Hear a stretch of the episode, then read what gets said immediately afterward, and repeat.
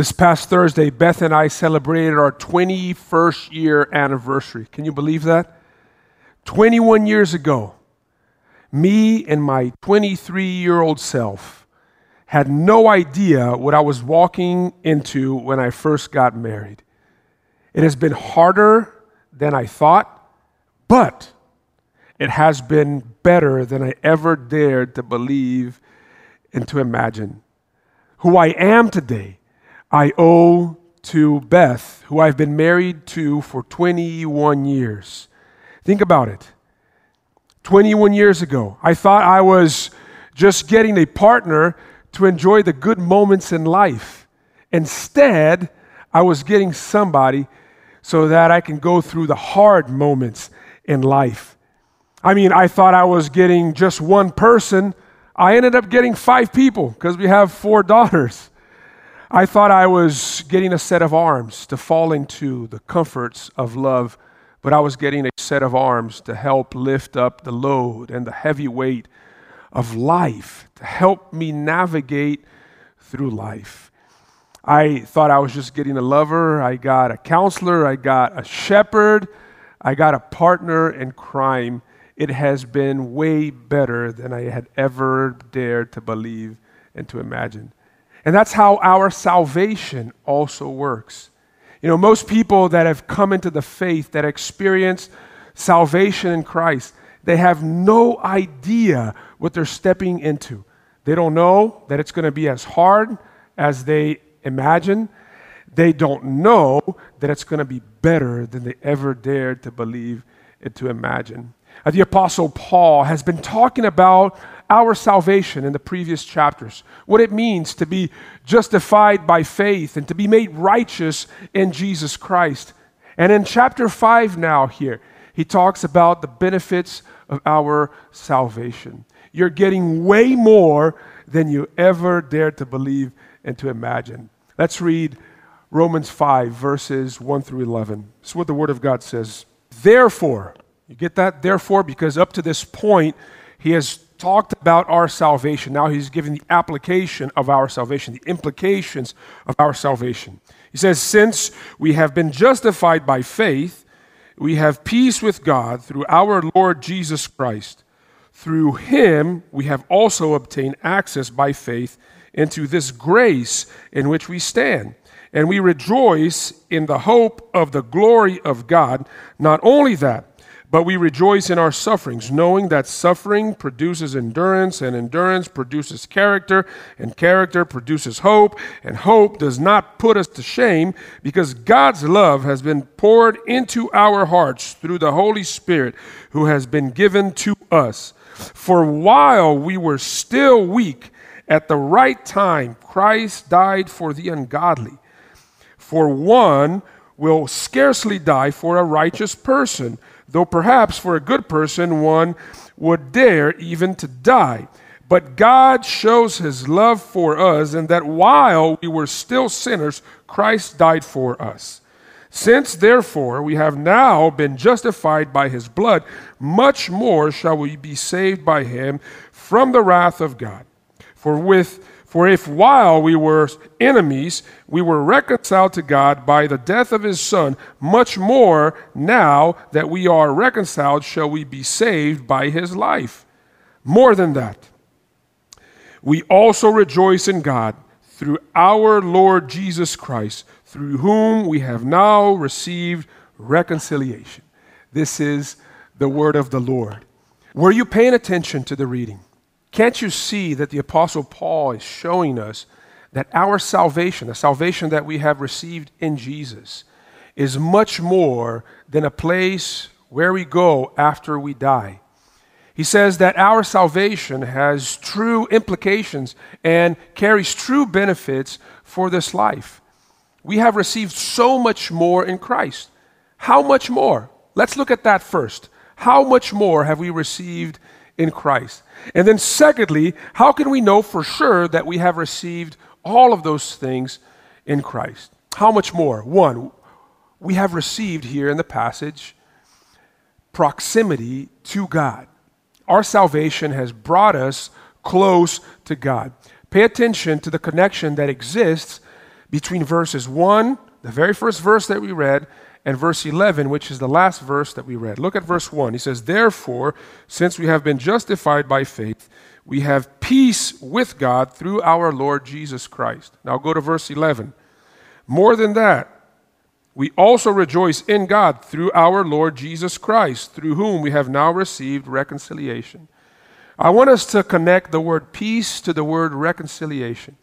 When the Apostle Paul says that through Jesus we have received peace with God, he is not talking about the fact that because of Jesus, we now have this sentiment of calmness that we carry on the inside.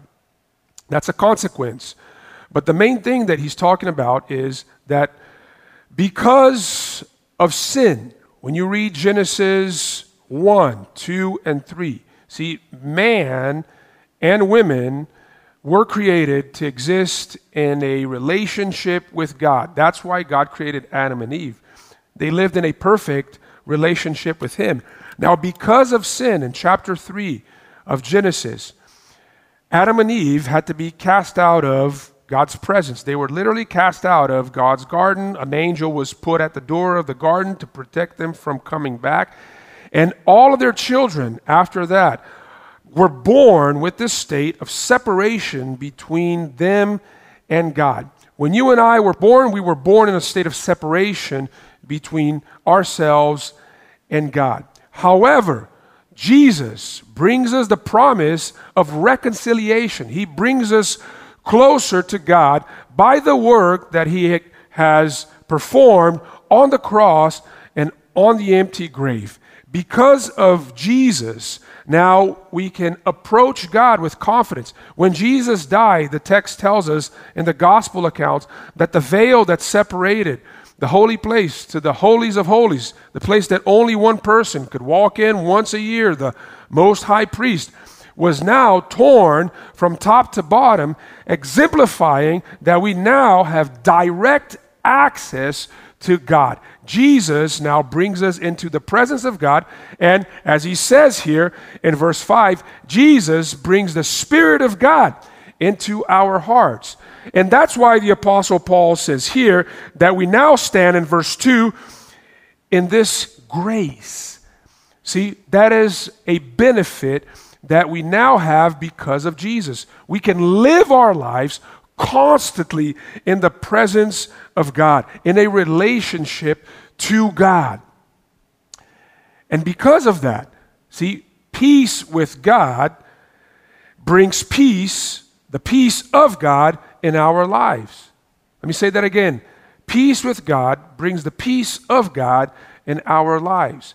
Because our relationship with God has been now repaired, because those of us who were enemies, as he talks about in the text, far away from God, are now brought near to God as children of God, because that relationship has been repaired.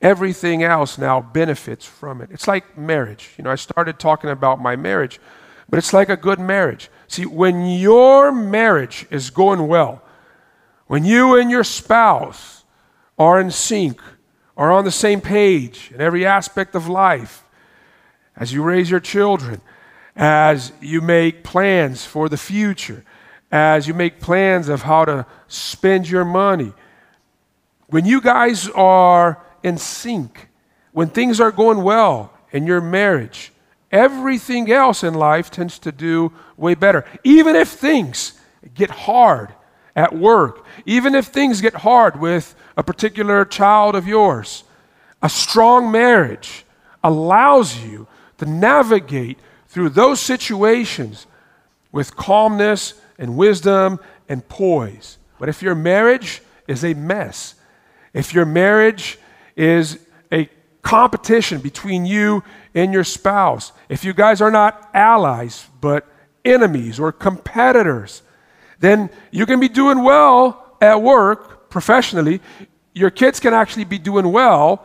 You may have money in the bank, but everything else in life will obviously be affected by that.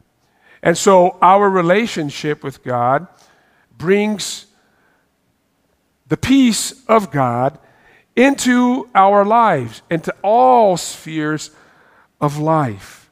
See, peace is not the absence of conflict, but peace is the presence of God. And that peace ushers in something else into our lives, which is another benefit of our salvation, which is the joy of God in our lives. In verse uh, 2, he, he says this Look, through him we have also obtained access by faith into this grace in which we stand. And listen, and we rejoice in the hope of the glory of God. See, this peace that comes into our life as a consequence of being reconciled to God now ushers in the joy of God into our lives. I was uh, reminded of a very uh, special quote by C.S. Lewis the other day as I was studying this passage and thinking about this topic of, of joy. And C.S. Lewis writes this He says, If you want to get warm, you must stand near the fire. If you want to be wet, you must get into the water. If you want joy, power, peace, eternal life, you must get close to or even into the thing that has them. And obviously, he's alluding here to God. If you want real joy, if you want real power in your life, if you want real peace, if you want eternal life, you must, you must go to where it is found. You must go to the source of it all, and that is God. See, the word that the Bible uses for joy, chara, in Greek, chara. Some of you have uh, children that you have named them kara. See, this, this word kara is very different from our understanding of happiness. Christian joy is very different from happiness. How so? Happiness is circumstantial, but joy, chara, is permanent. Look back at verse 2, part B, and verse 3, part 8. Look, and we rejoice, oh, we read that already, but we'll read it again. And we rejoice in hope, in the hope of the glory of God. Not only that, but we rejoice in our sufferings. What is he talking about here? He's given us two aspects that our salvation ought to be able to fill us with joy. First, he talks about that we find joy in hope of the glory of God. What the Apostle Paul is talking about here is our future that lies with Christ. And therefore, as we think about what God is doing in our lives and in our world, that He's repairing all things, and that eternity looks like uh, a world that has been redeemed from all the mars and the effects of sin. He says that ought to bring joy into our lives. The good moment that's coming in the future ought to bring joy into our lives right now in the present. But he says, but sometimes in the present, our lives are characterized by suffering, by pain. He writes, obviously, to early Christians who knew firsthand that it was not easy to follow Jesus. They were persecuted for their faith. Some of them were arrested. Some, some, some of them had their businesses boycotted. And he says, but even in our sufferings, we're able to find joy. Why? Because God uses suffering in our lives to build us, to make us stronger, to build character in us. So, this joy is not circumstantial. It's something that we're able to experience not only as we experience good times or think about that which we will experience in the future, but it's also made for the hard seasons of life as well. It's not based on that which we see. Happiness is based on what we see. When things are going well, when we receive the promotions, when our children are born, when we get married, when our kid get, kids get good grades in school, when uh, the stock market does well or the crypto market does well. Joy is not dependent on that which you see. It's not based on the circumstances, but it's based on that which you know. Not on what you see, but on that which you know. And what does our faith tell us about what we should know and how it should affect our, the outcome of how we live our lives in the present? Here's what we know that the bad things that happen in our lives, even the bad things, God is using them to turn them out for good. Romans 8 all things work together for the ones who love Jesus. God is working in our lives not only through the good times, but through the bad times. As I said, it's producing endurance and it's producing character. Uh, but also, we know our faith tells us that not only the bad things will turn out for good, but the good things in life, the best things in life, can never be taken away from us. Our salvation cannot be lost. The presence of God cannot be removed from inside of us because it was already secured by Jesus Christ on the cross and in the empty grave. And then our faith tells us that the best things we hope in glory the best things are yet to come. See, this joy of God now breeds in hope in our lives. And the word that the Apostle Paul uses here in Greek is the word elpis for hope, which is the word that the New Testament uses for the word hope. Not only the Apostle Paul, but other New Testament writers. Now, there's something interesting about this word elpis, hope. See, for, for, for us English speakers, the, the word hope is, is more like wishful thinking. So you, are watching your NBA team play right now, and you're saying, you know, I hope that my team wins. Now, you don't know how the game is going to unfold. You don't know what's going to happen. You don't know if your favorite players are going to perform, but you hope that they do. You wish that they do. You don't know that that you, if you're going to get the promotion or not, but you hope. You say to people, I, I, I just hope that by the end of the year, that my boss would look at my performance, would evaluate my performance, and see that I am the worthy person to take on that spot, that new spot that they're opening up in the company. You hope, but you're not sure. You don't know how it's going to unfold.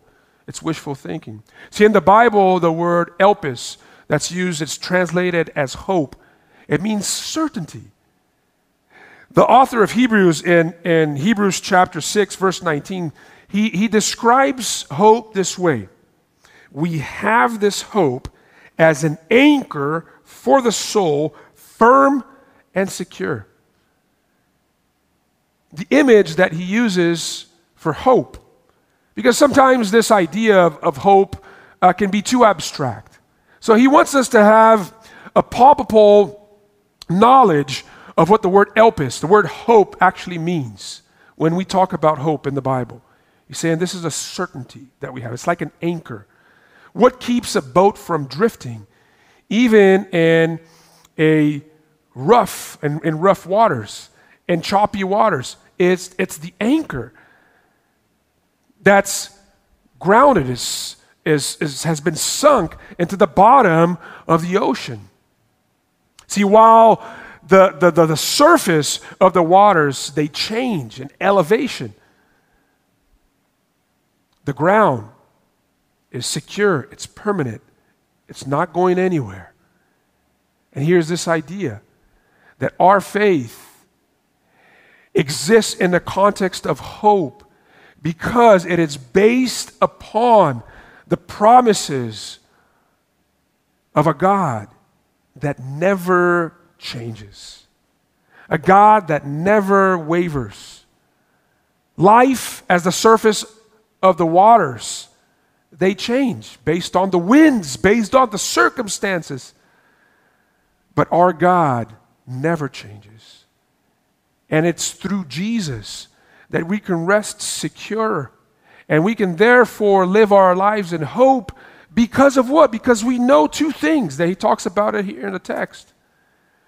Number one, we, we know that we are loved. We know that we are loved.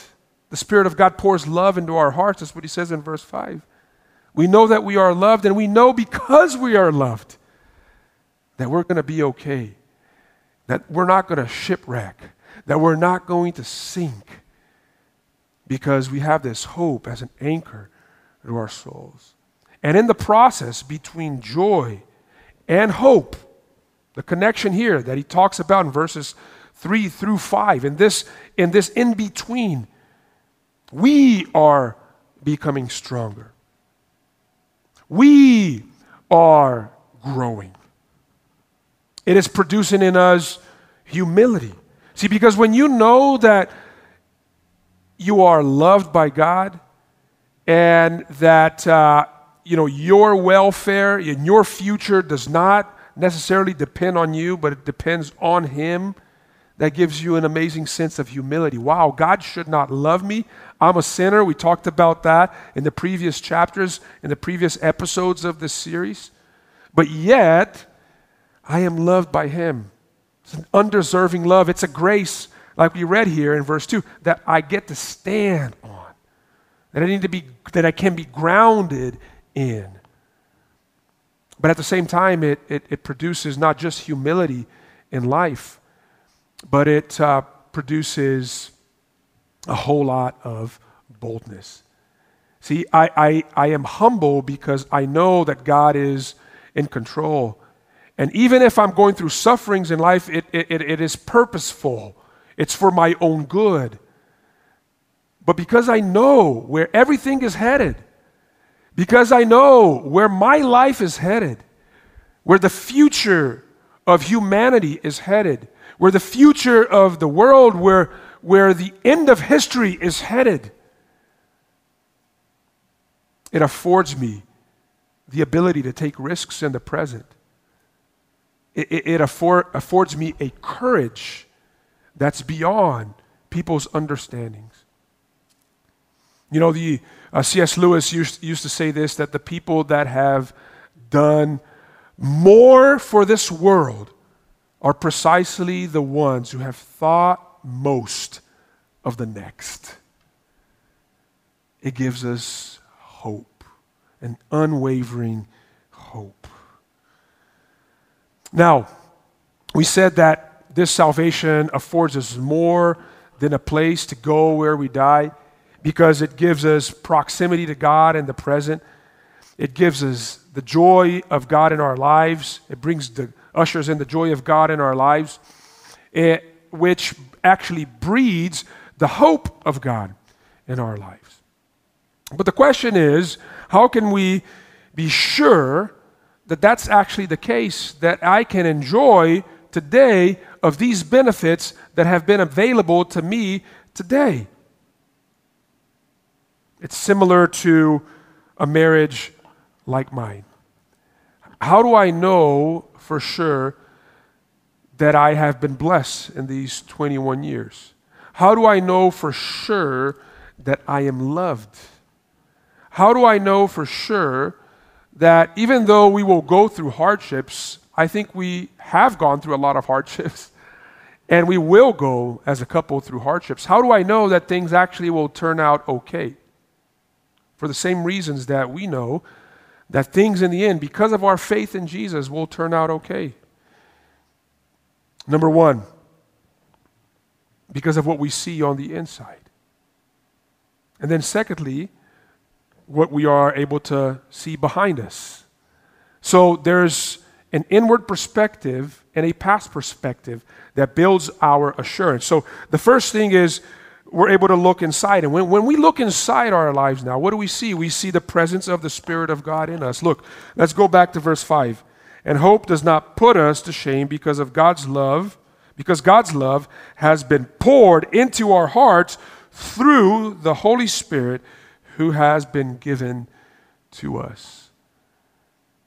Because of the reconciliation that Christ has brought between us and God. We talked about this. The Spirit of God now lives inside of us. What a gift, what a blessing, what a grace that is. And what we learn in the rest of the scriptures And as we, as we try to understand here, verse 5, as he says that, that the Spirit, you know, just pours the love of God into our hearts, we, we begin to see that the duty of the Spirit in us is to remind us on a daily basis, on a constant basis, that we are loved by God. Now, here's what the circumstances will do. The circumstances sometimes will get us to believe that we are not loved by God, especially when the circumstances are adverse. When you're going through hardships in life, what do you think? How can God love me? How can God be by my side? How can this be fair? Where is God? Those are the questions that we are asking. And then we also have the enemy of our souls, the devil, that constantly comes and whispers in our ears, especially in our moments of weakness, especially in our moments of doubt. He says, How can God love somebody like you? You're always screwing up, you're always messing up. See what's happening to your life? You gave your life to Jesus, and your life is now a disaster. he works in sync with our sinful hearts that tend to forget how much we are loved by God. And now comes in the Spirit. And the Spirit's job is to remind us how loved we are by God. This is how the Spirit fills our lives, by the way. This is how the power of the Spirit is manifested in our lives. See, the, the Spirit doesn't just fill our hearts with just like supernatural power, like the Force, like, uh, you know, Star Wars. It's not that, that's not how it works with mystical, mysterious power. That's not how it works. The power of the Spirit in our lives, the filling of the Spirit in our hearts, comes as a consequence of the Spirit filling our hearts with God's love. How? Reminding us that we are loved by God. As the devil is saying, look, see, God cannot love you. You're always screwing up. The Spirit always comes to your heart and rem- it reminds you, yes, but because of what Christ has done, you are forgiven. God has nothing against you anymore. God is no longer angry at you. If you are a Christian and you're listening to this, this talk, this sermon today, you know what I'm talking about. Sometimes in the darkest moments of my life, when I am questioning God, where when, when I'm questioning what, that, you know, whether God can love me or not because of my own shortcomings, I know that there's going to be that moment where the Spirit breaks through and reminds me you are loved. You are forgiven. See, the fact that you're being reminded by the Spirit of God that you are loved, that you are forgiven, that even though you may be going through hardships, that it's part of God's plan, that He's doing that for your own good. It's not to punish you, but to build endurance and to build character in your life. As the Spirit is reminding you, you know and you can be assured that you are loved because you hear that voice of the Spirit. You sense that work of the Spirit inside of you, that is an assurance that all of those things, all of those benefits of our salvation are true and are real because you're loved when you look inside. It's like in, in, a marriage, right? I said it's, it's like a marriage. Why is it important for you to say to your spouse every day, honey, I love you? You hang up a call, but before doing that with your spouse, you say, I love you.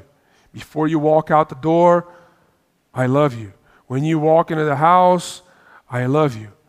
In different moments in your married life throughout the day, I love you. Why? Because unless you are reminding each other that you are loved, we tend to forget. And how many times maybe your spouse has come to you and says, You never told me, or you, you don't tell me enough that I love you. And you say, Oh, I, I, but you know I do. But it's important that you do to remind, because that's what the Spirit does to us. The Spirit is always saying on a daily basis, like a good spouse does, Hey, I love you. I love you. You are loved. You are loved. You are forgiven. There's a purpose in this. Hang in there. Hang in tight. I am with you. You are not alone. You see that? So that's the first assurance that we have. That's the first way that we can be sure of these benefits. But then, sac- secondly, uh, we must not just look inside, but we must look back as well. Look at what he says in verses 6 through 8. Read it with me. He says, For while we were still weak, at the right time, Christ died for the ungodly. For one will scarcely die for a righteous person, though perhaps for a good person one would dare even to die. But God shows his love for us in that while we were still sinners, Christ died for us. Wow. This is one of my favorite verses in the Bible. Paul builds the argument saying that you would never die for an ungodly person, an unrighteous person, or a person that's, you know, doing evil, tricking others, taking advantage of others. Maybe you would die, the Apostle Paul says, for a good person. But Christ went beyond that. Christ died, not just for unrighteous people, but Christ died for his enemies. And that is the proof that we are loved by God. See, one of the greatest assurances, actually the greatest assurance that you are loved by God, without a question, is when you look back, when you look into the rearview mirror of your life, going back 2,000 years ago. Now, I know you haven't lived 2,000 years ago, but God shows His love for you all the way back 2,000 years ago. I don't know why you're going through what you're going through in life. I don't know why you will go through hardships, the, the reasons for it. There are reasons, and God is doing something in us as we're going through hardships and pain and suffering in life. But we don't know the specific reasons because we don't know God's mind. We can't see His plan. But it cannot be because God does not love you. How could God not love you if He gave the life of His Son for your sake? Not while you had it all together, not while you were seeking Him, not while you were doing good, but while you were running away from Him, while you were opposing Him, while you were still an enemy. He gave His life for you. What an assurance that we have of our salvation and of all the benefits that follows. See, because of what I see inside me and behind me, I can look forward ahead of me, knowing that because of Jesus, the best is yet to come. May God bless you today.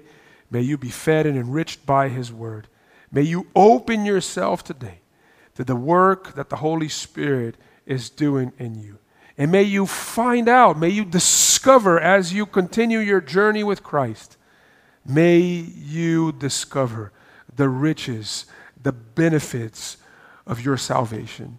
And may you look back after a season, as I'm looking back 21 years into my marriage, and say, it was harder than I thought, but way better than I ever dared to believe and to imagine. Let's pray. God, we are grateful for the salvation that has come to us. That since we have been justified through Jesus, we have now peace and proximity with you. That's why we can pray to you right now. That's why you will hear us. That's why we have access to you. It's because of that which Jesus Christ has done on our behalf. And Father, let us find not just the peace that comes as a result of that reconciliation, but let us experience the joy and the hope that lies in our salvation.